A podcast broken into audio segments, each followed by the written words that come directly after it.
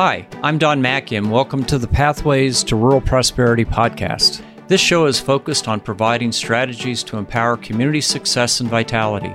Each episode will feature interviews with cutting edge rural development thought leaders and community practitioners, remarkable entrepreneurs from business, government, and nonprofits, and by sharing the learnings of E2 entrepreneurial ecosystems. Connect with me, learn more about E2, and subscribe to this show at energizingentrepreneurs.org. Hello, folks. This is Don Macke with E2 Entrepreneurial Ecosystems, and our podcast this month includes Steve Radley, a friend and a colleague. Steve and I have worked together in the field of entrepreneurial development for a long time. So, Steve, we're delighted to have you join us today. And we also want to thank you for hosting E2 Entrepreneurial Ecosystems. We found a great home with you all. For our audience, Steve is the CEO and president of Network Kansas, probably one of the largest and longest running entrepreneurial ecosystems in rural America, now working in urban Kansas as well. But Steve is also a serial entrepreneur, so he comes at this from a lot of directions. So, Steve, welcome today to our podcast. Thank you, Don. I'm excited to be here and talk about Network Kansas and tell you a little bit about my own journey as well. Great, Steve. Well, let's start there with you sharing a little bit about your journey from your early entrepreneurial work as a serial entrepreneur to now your role with Network Kansas. Share your quick bio. Well, I graduated from Wichita State with an MBA. And when I got out, I was fortunate enough to get started with, believe it or not, a technology company in Wichita, Kansas called Brite Voice Systems. And we were doing a lot of different things related across the country related to various technologies. And so I started as a product manager there.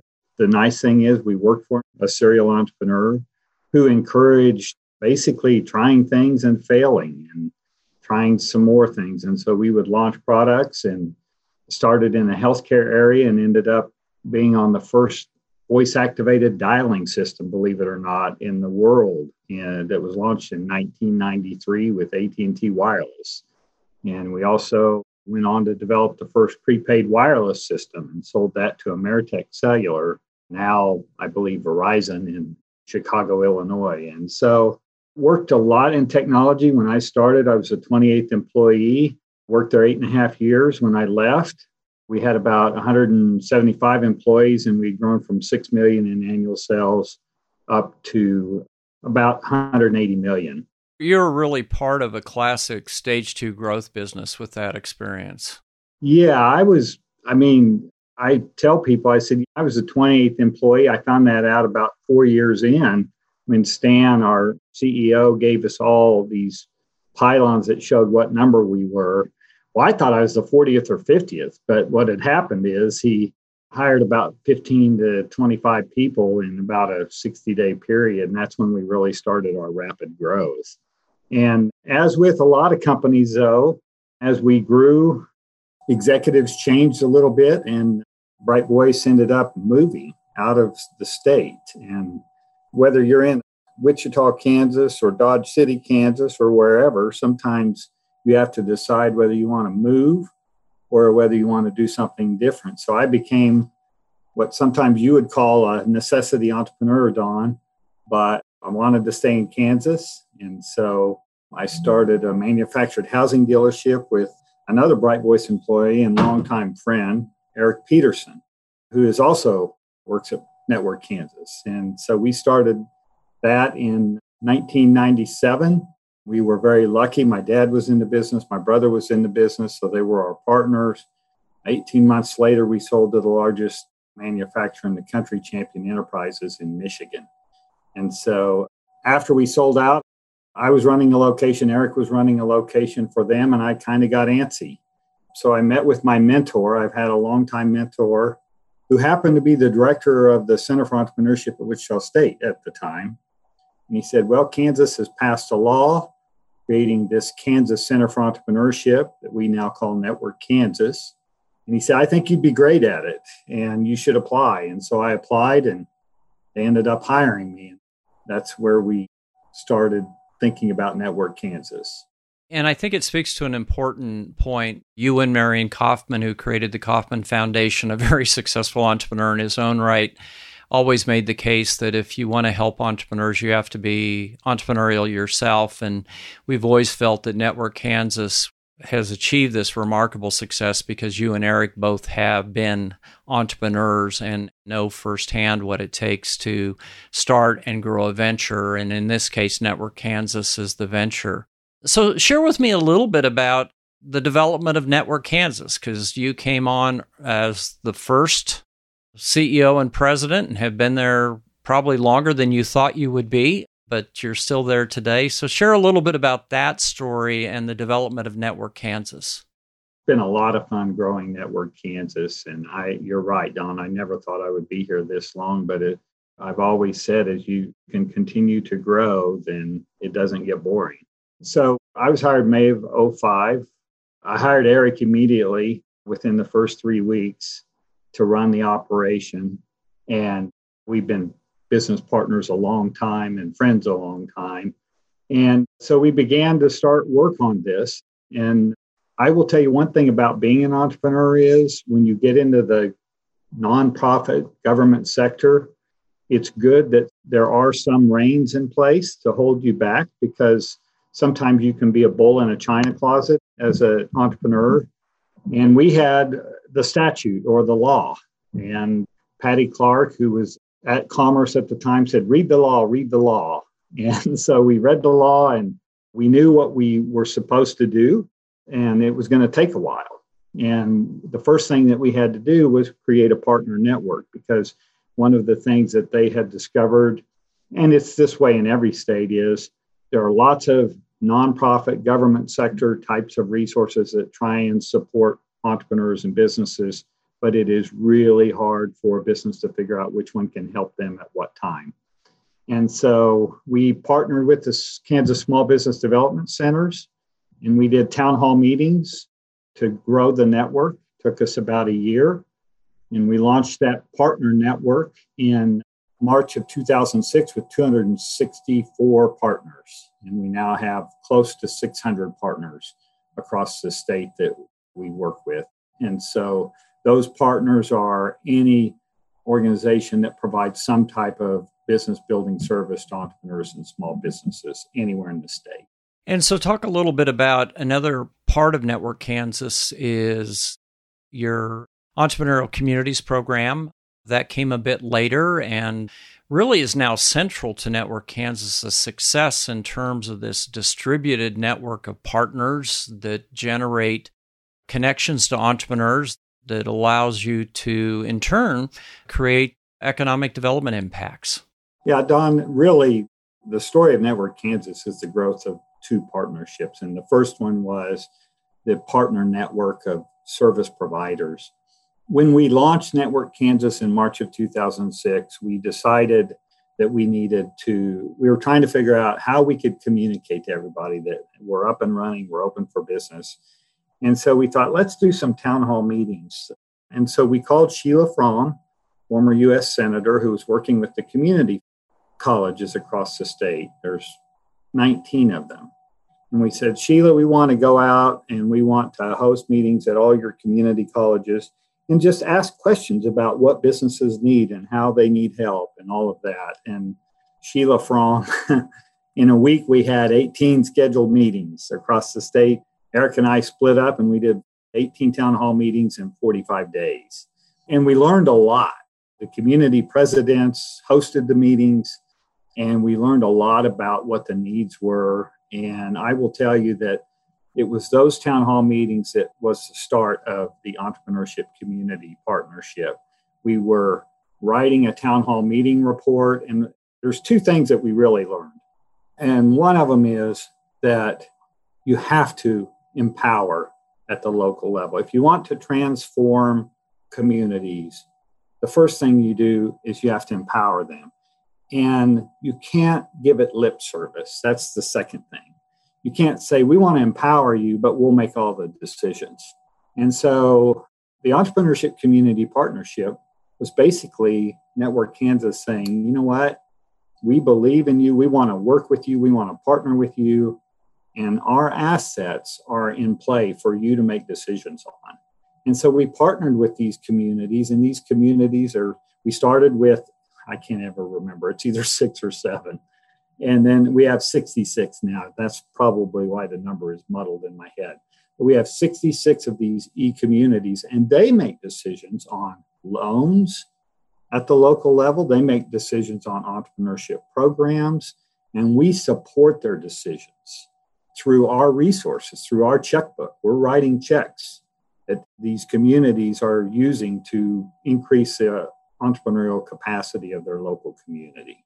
No, and I think that speaks to a strength, and I want to kind of pivot a little bit because the way you've done this, the capacity and the relationships that you've built, not only with resource providers, but also with communities, has really proven to be a tremendous asset with the pandemic recession. And so maybe you could share with us a little bit about how Network Kansas has become a partner with a pretty wide range of folks addressing the challenges that have come with the pandemic recession.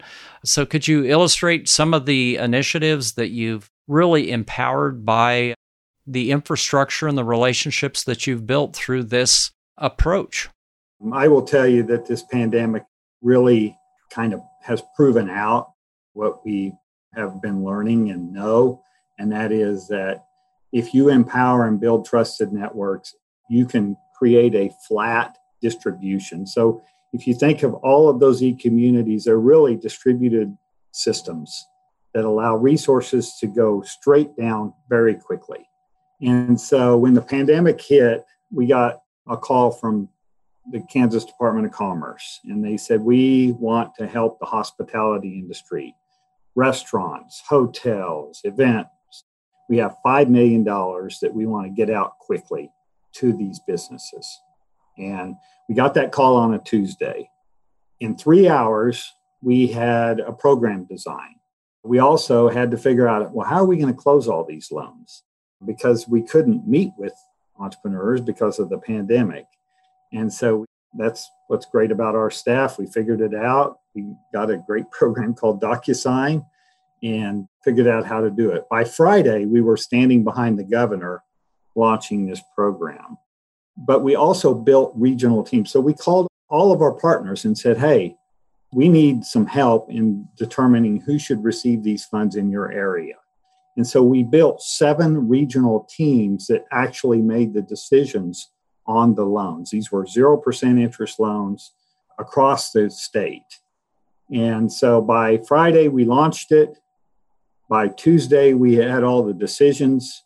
The next Tuesday, now this was working over the weekend. And the, all of these volunteers, I might add, were working Saturday, were working Sunday, and we had decisions Monday and Tuesday. And we had the money distributed by Friday of the following week $5 million. That's building a network that everyone trusts everyone and distributing that money down.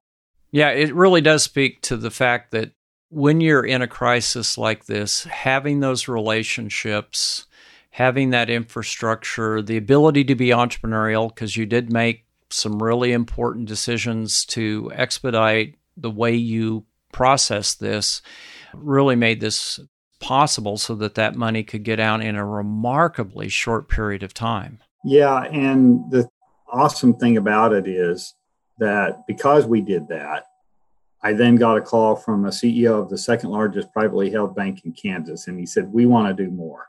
And we developed another program called Restart Kansas. And we talked to two banks one in Wichita, one in Lawrence, that are our partners, and said, Here's the program. What do you think? And believe it or not, a banker said, Well, I like it, but your interest rate's too high.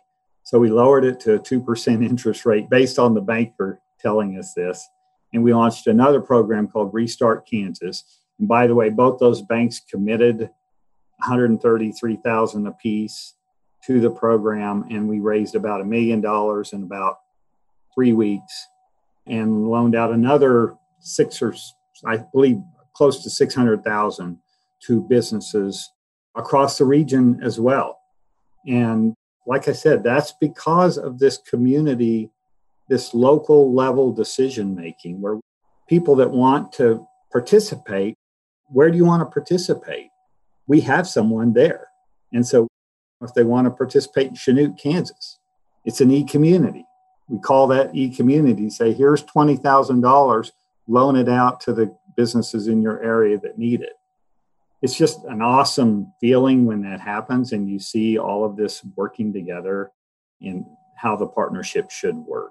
Well, and I think there's another example your partnership with Blue Cross Blue Shield of Kansas. In this case, they wanted to do something to provide Kansas with personal protective equipment when we were in the COVID part where that was in short supply. And again, you exercised your network to help them deploy that money by finding folks who could produce that kind of equipment. You want to share a little bit about that because, again, it reflects how you can exercise these relationships to get stuff done very, very quickly. I want to make a point about that. I was on a panel about two years ago with an entrepreneur that we had helped fund and he said this he said, execution trumps strategy every time. And it hit me that the reason that we get these opportunities is our ability to execute through our partners.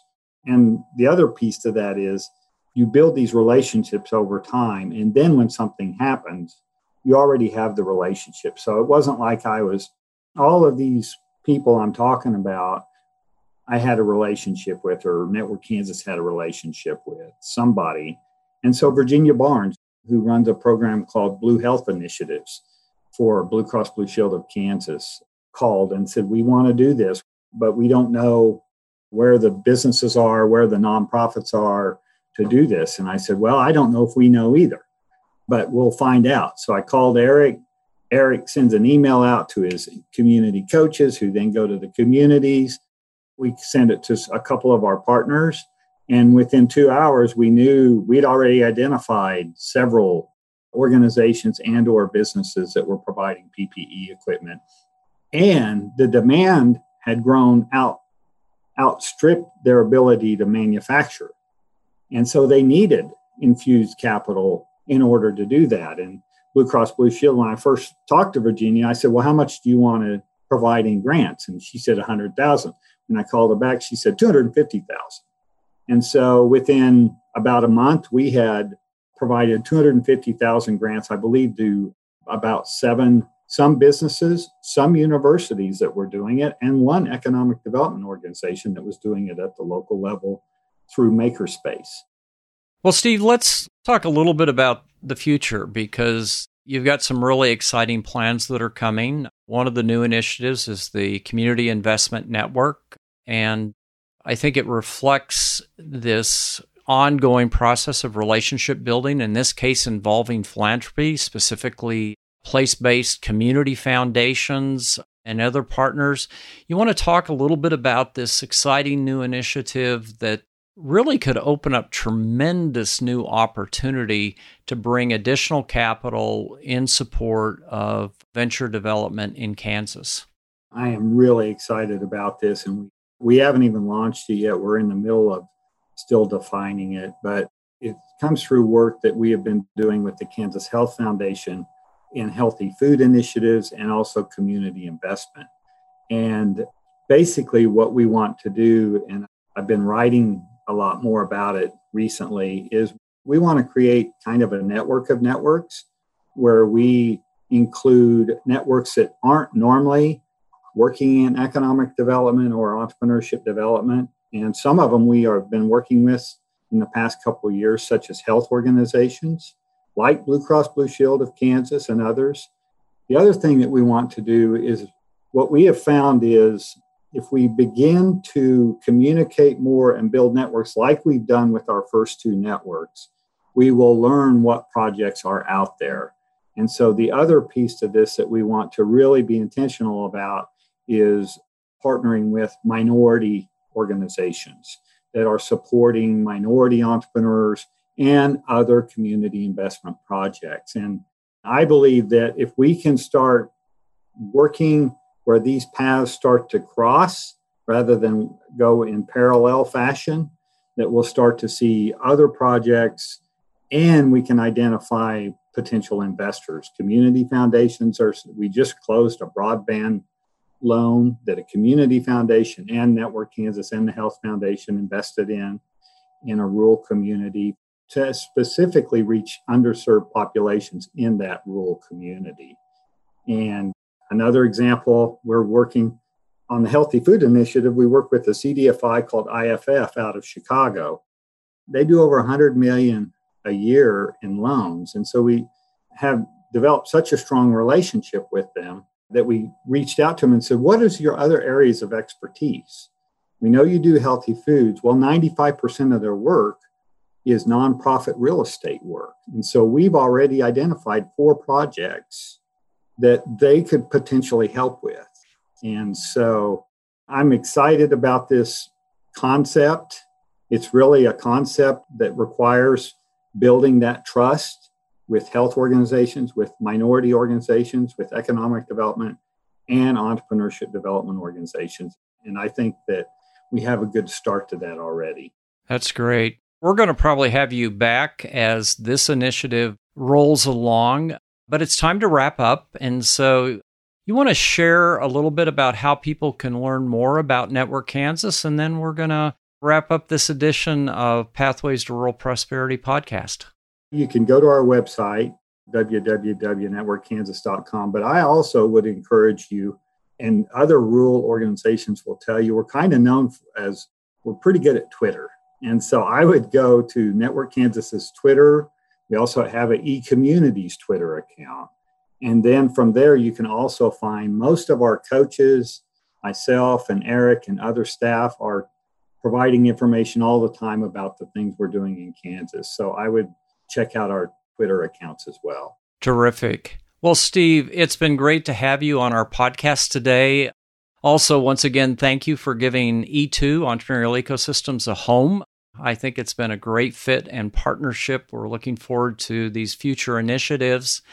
And so, for our, our, listeners today, I just want to remind you about some resources.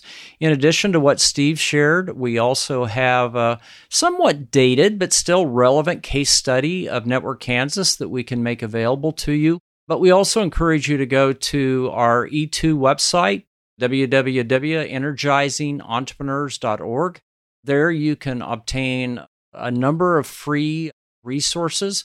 We also now have an E2 National Practitioners Network that can give you access to information on how your community can become an entrepreneurial community, in part, really from the learning we've had with Kansas and your entrepreneurial communities.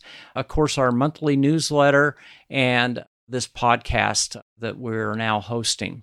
So, our next podcast will focus on the formula for growing more prosperous communities. With that, thank you for joining us today and take care and be well. Thanks for listening to this episode of the Pathways to Rural Prosperity podcast. Head on over to energizingentrepreneurs.org where you can subscribe to this podcast and tap into more than 25 years of field experience from E2 entrepreneurial ecosystems. I'm Don Macke, and I'll see you next time on Pathways to Rural Prosperity podcast.